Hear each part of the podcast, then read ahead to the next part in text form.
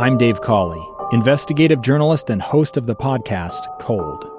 In October of 1985, a woman named Sheree Warren left work at a busy Salt Lake City office. To meet her estranged husband at a downtown auto dealership. She never made it home.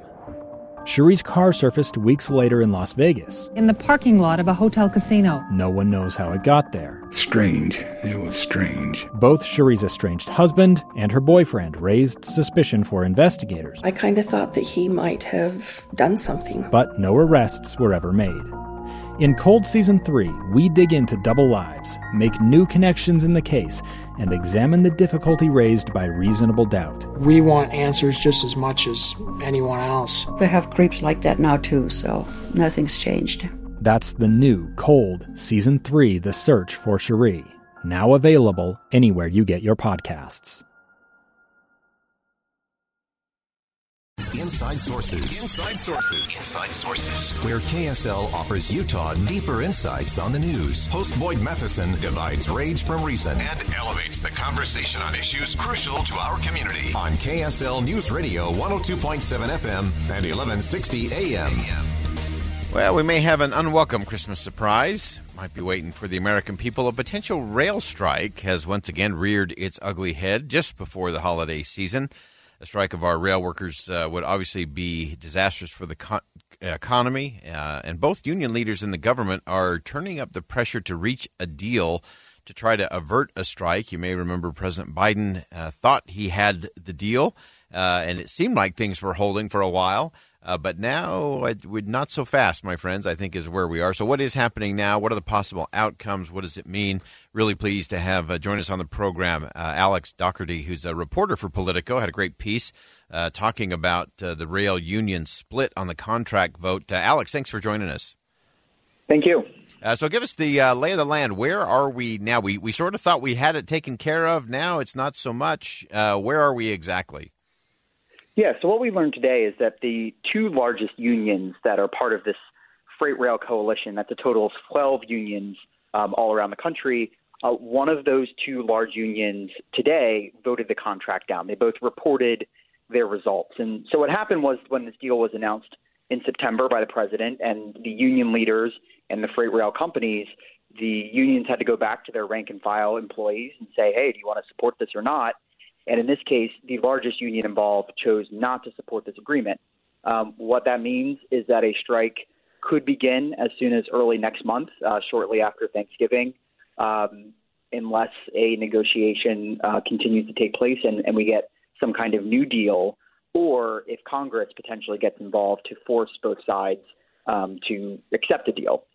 All right. So first, let's let's break down kind of the ramifications if they get no deal, and then I want to look at both just kind of the typical negotiations, the congressional side of it uh, as we go along. But let's start with uh, what would this look like uh, if we get into that early December uh, and we do end up with a rail strike?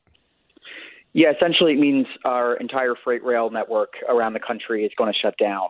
Um, because even if some of the unions have agreed to this deal, obviously, um, but they're not going to cross a picket line if one of their fellow unions doesn't agree.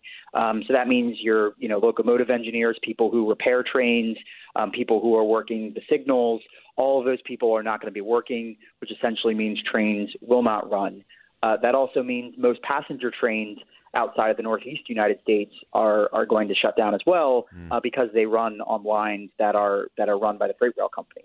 Um, so it's it, it would be a major uh, you know inconvenience uh, at minimum, and potentially a you know a pretty serious situation.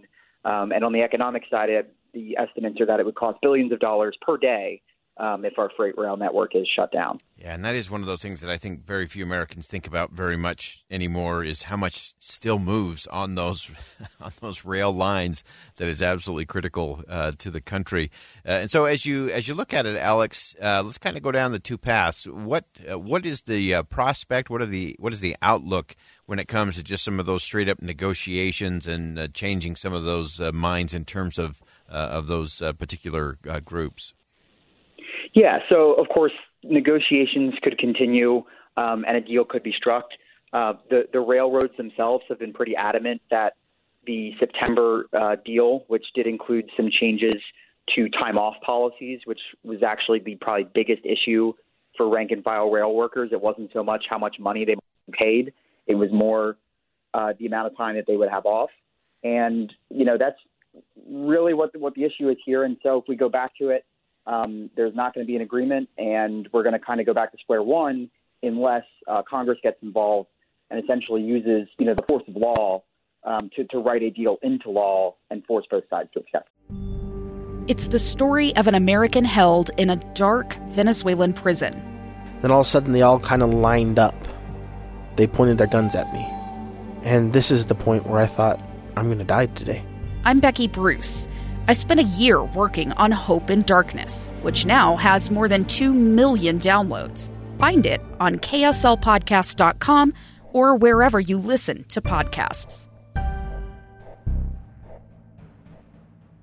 All right, let's let's break that down just a little bit in terms of what that process might look like. We know Congress has a very full plate between now and the middle of December uh, in terms of a few, I don't know, little things like funding the government and so on. But uh, they have a fairly full legislative plate. What could that look like uh, in terms of legislative action?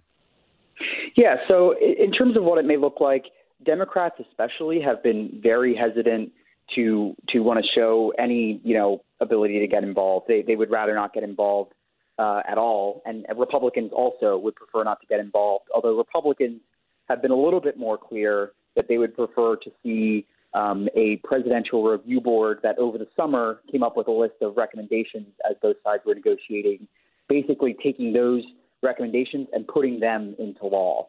Um, that's something that the railroads would find acceptable. It's something unions uh, would not find acceptable. Uh, the challenge, though, with, with that dynamic is, you know, at least until January, Republicans don't control either um, side of Congress. And so, you know, any kind of deal that would come through legislation in, in December would likely be negotiated by Democrats since they still control the House and Senate. Um, and, you know, that's kind of where, where it all lies right now. Um, Democrats really don't want to tip their hand because they don't want to be seen as trying to influence ongoing negotiations before a strike happens. And uh, what does President Biden do in all of this? Obviously, he was uh, touting the, the deal and getting things done in uh, back in September. You talked about this commission that I think both sides uh, say, okay, there's some good things in there that we can work with. What what does the president do? Where's the president's best leverage? Does the president lay low on this part, or does this is this another opportunity for the president to step in uh, and help actually get to a resolution? Yeah, I mean, this is something, at least as of today, we haven't heard anything directly from the president. And the White House more generally isn't saying much either, um, other than saying we would prefer both sides to, to come to some kind of a consensus and agreement. Uh, you know, if you talk to Republicans, they say, hey, look, like, you know, President Biden says he's a union, you know, union president and he, and he represents unions and he has good relationships with them. It's time to use those relationships to, you know, come and, and get an outcome that, that both sides find acceptable. Um, since you know everyone is, is, is not does not want to see our freight rail network shut down. Um, so so Republicans are, are you know putting that back on Biden a bit to say, hey, look, you know you were elected with union support. You say you have these good relationships. Use those relationships um, to get a deal done. The problem is he did that back in September. He got the union leaders on board, but as you know how unions work, it's not the you know leaders that ultimately make the decision. It's the membership. And there's definitely a bit of a disconnect here between some of the unions uh, leaders and their membership when it came to uh, this deal. Yeah, and then finally, Alex, uh, as you look at this, uh, both from the standpoint of uh, some of those those little things, those nuanced things that might either indicate that uh, okay, we're going to keep the the trains running on time, or some of those little things that might be an indicator that this thing may go off the rails. What are you looking for?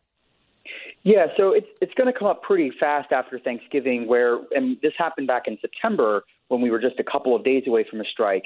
Um, companies will start taking uh, shipments of chemicals, for example, off of the rails days ahead of a potential strike. Mm. Um, that's a safety thing. You know, you can't have rail cars that can't move with with chemicals that otherwise would be dangerous or you know potentially flammable or, or even worse. Um, so you're you're going to start seeing things probably around December 1st or so um, if there's not an agreement announced. Uh, and that's similar to what we saw last time. Um, and you're also going to see um, commuter rail uh, services around the country, passenger rail services around the country, uh, probably try to warn passengers for a few days. And then if we really get up to that deadline within 48 or less hours, we're going to start seeing, you know, trains actually being canceled and, and passengers being forced to, try and find another way to get around. Uh, we will keep our eyes on all of that. Alex Daugherty's a reporter for Politico. Great insight on this. This is one that not a lot of us have been paying attention to, uh, but it could impact all of us in a really significant way. Alex, thanks for joining us today. Great perspective. Thank you. All right, uh, very important stuff when it comes to rail, uh, and I hope it doesn't go off the rails. I hope we can get to some resolutions on that. Be fascinating to see what the president does, what the Congress does, what the unions do, what the businesses do. Uh, much more to come on that. We'll step aside for one last commercial break. Final thoughts coming up on Inside Sources on KSL News Radio. Stick around.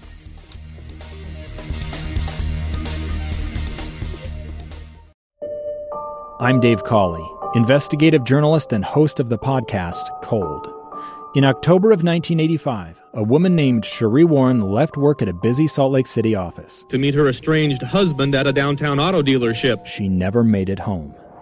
Sheree's car surfaced weeks later in Las Vegas. In the parking lot of a hotel casino. No one knows how it got there. Strange. It was strange. Both Sheree's estranged husband and her boyfriend raised suspicion for investigators. I kind of thought that he might have done something. But no arrests were ever made. In Cold Season 3, we dig into double lives, make new connections in the case, and examine the difficulty raised by reasonable doubt. We want answers just as much as anyone else. They have creeps like that now, too, so nothing's changed. That's the new Cold Season 3 The Search for Sheree, now available anywhere you get your podcasts.